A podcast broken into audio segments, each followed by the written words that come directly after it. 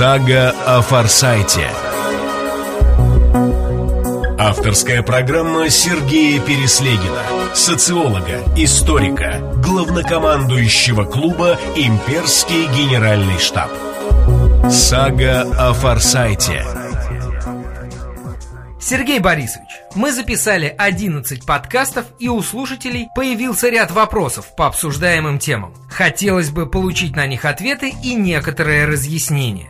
Вопрос первый. В программе о культурных канонах вы говорили о потребности в служении. Хотелось бы поподробнее узнать о том, что под этим подразумевается и на основании каких исследований делаются выводы об этих потребностях.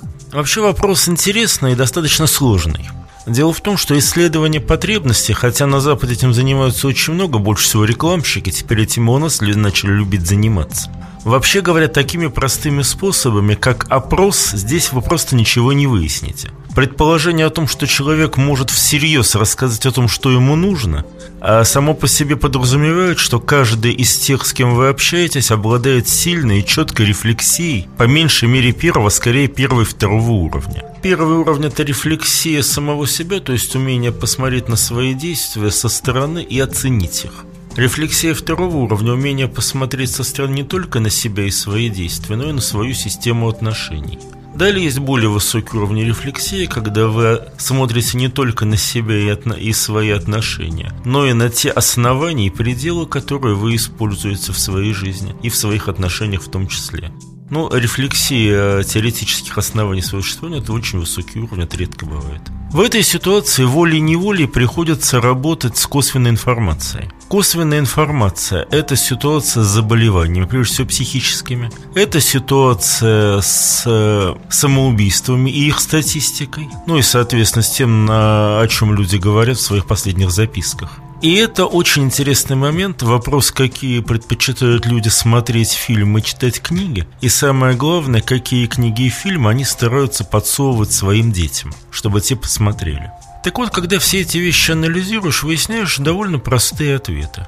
Дело в том, что, в общем-то, у каждого человека, который считает себя взрослым, есть несколько очень простых э, проблем. Они простые по формулировке, но очень непростые по решению. Самая первая из проблем – как обеспечить себя и семью. Она реальная проблема, она важная, значимая, об этом нужно, нужно думать.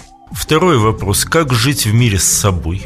Третий – как жить в мире с другими. И четвертый, наиболее важный – как жить с наличием Господа или с предположением, что его нет. Вопрос совершенно одинаковый, на оба нужно очень серьезно и сложно отвечать. Я люблю последний вопрос формулировать в форме «как жить с целым».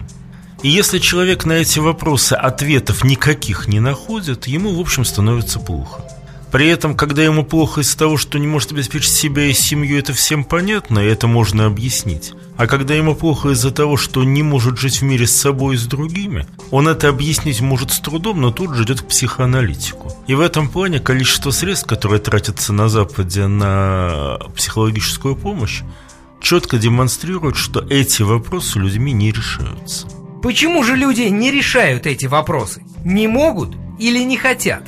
Не решаются, в частности, потому что общество потребления поставило в качестве базовой задачи стремление к лидерству, максимальной концентрации материальных средств в своих руках, а в общем, как оказалось, с одной стороны, у человека нет ничего, он, конечно, крайне несчастлив, и, цитируя Стругацких, может быть, даже умрет. Но если у него есть все, но у него нет ощущения, что это все он получил справедливо, в общем, как ни странно, реакция похожа. В Старом Союзе, я имею в виду в Советском Союзе, в свое время психологи делали довольно интересный эксперимент с довольно маленькими детьми. Там где-то на уровне до 4-5 класса они работали. Детям давали задачки, для их уровня довольно сложные. И если они хорошо решали, давали конфетку. Опыт показал, что дети были очень счастливы, те, кто выиграл конкурс и получили конфету, с удовольствием ее ели. А потом кто-то из психологов подумал, а нельзя ли сделать такой интересный эксперимент и предложить утешительные конфеты тем, кто конкурс не выиграл, то есть ничего не решил. А реакция была очень сильная, были слезы, истерики. И с тех пор в советской психологии возникла интересная штука, называемая феномен горькой конфеты. Смысл очень простой. Награда, полученная не за дело, когда человек сам точно знает, что его за это награждать было нельзя, вызывает не позитивную, а негативную реакцию. Это несправедливо, что-то не так устроено в мире. И в этом отношении в общем и целом оказалось, что люди стремятся к тому, чтобы то, что они получают из внешнего мира, и то, что они отдают в этот мир, было более или менее скомпенсировано. Можно даже сказать, по закону подводной лодки лучше отдавать чуть больше, чем берешь. Тогда разница поддерживает тебя на плаву и дает полезные внутренние ощущения, что, в общем-то, ты, являясь частью целого, частью страны, человечества, социосистемы, ты делаешь все правильно. Ты берешь меньше, чем вложил, ты правильно живешь. И на ту дельту, которая есть, будут жить другие люди, больные, слабые, дети и все прочее. Так вот, что, собственно говоря, выяснилось. Дальше оказалось следующее. А потребительское общество четко говорит, хватай себе, становись лидером, бери больше, бери больше, бери больше, забывая добавить. Но это все ты должен получать честно. То есть, чтобы, в принципе, сама эта идея правильная, бери больше, но только при условии, что ты отдаешь больше. И вот тут оказывается, что потребительское общество не способно обеспечить вменяемые механизмы отдачи. Механизмы получения, да, пожалуйста. Но давайте говорить честно. Ни один крупный менеджер не в состоянии объяснить ни самому себе, ни своим детям, за что он получает те деньги, которые получает. Опять же, исключения, естественно, бывают, так мы не о них и говорим. Сага о Форсайте – и тут-то и возникает потребность в служении. В каком плане? Дело в том, что служение – это, конечно, чисто феодальный термин.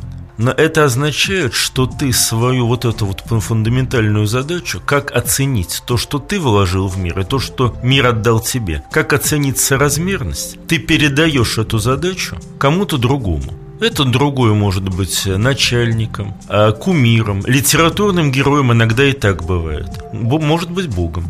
Такой вариант тоже возможен. Но важно, что есть кто-то или что-то, некая сила, которая является для тебя камертоном и объясняет тебе, что ты должен отдать за то, что ты получил. Иногда и наоборот, что ты должен получить за то, что отдал. Так тоже бывает.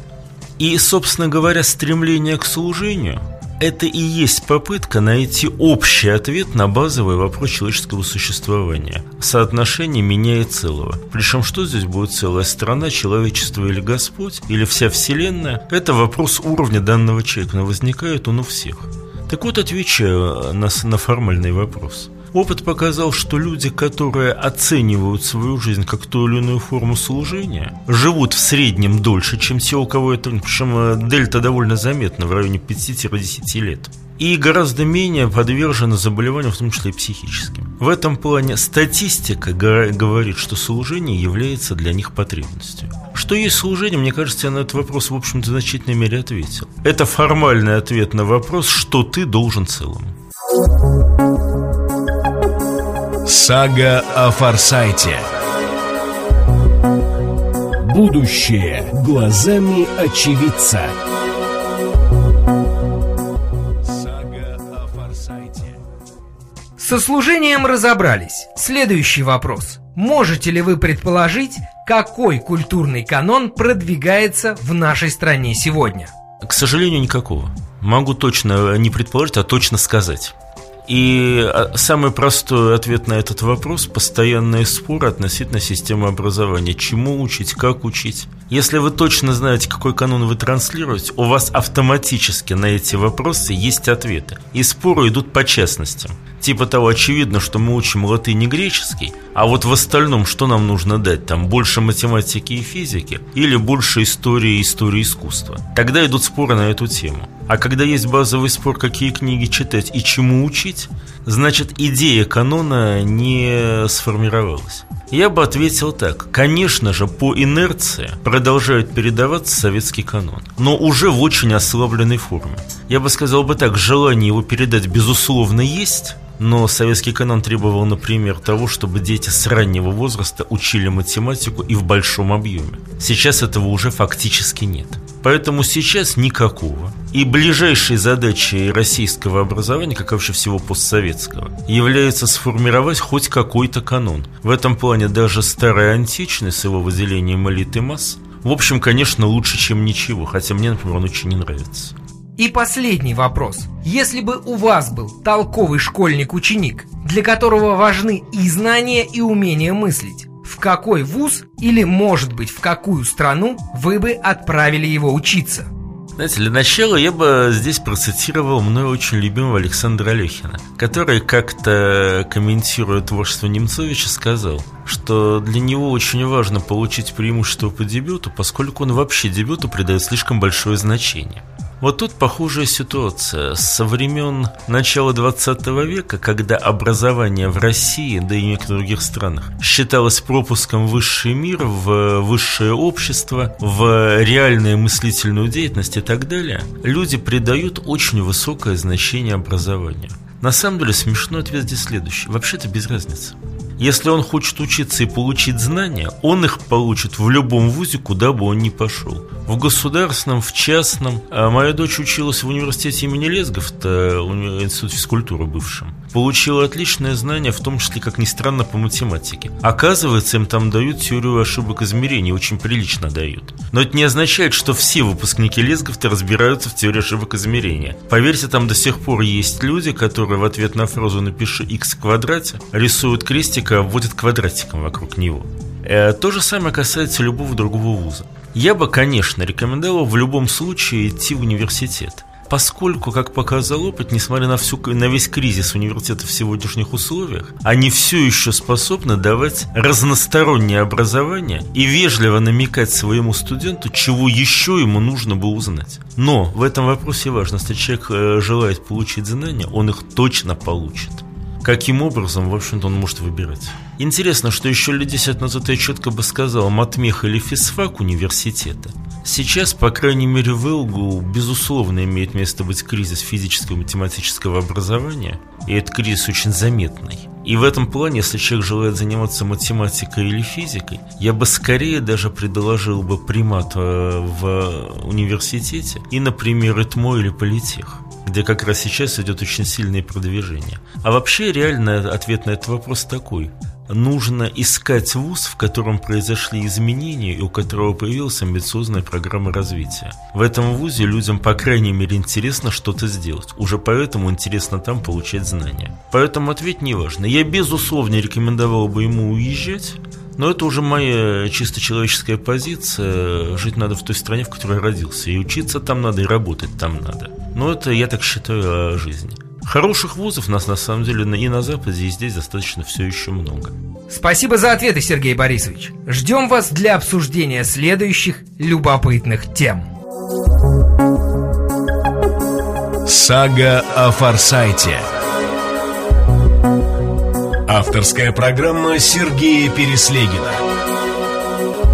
Сага о Форсайте.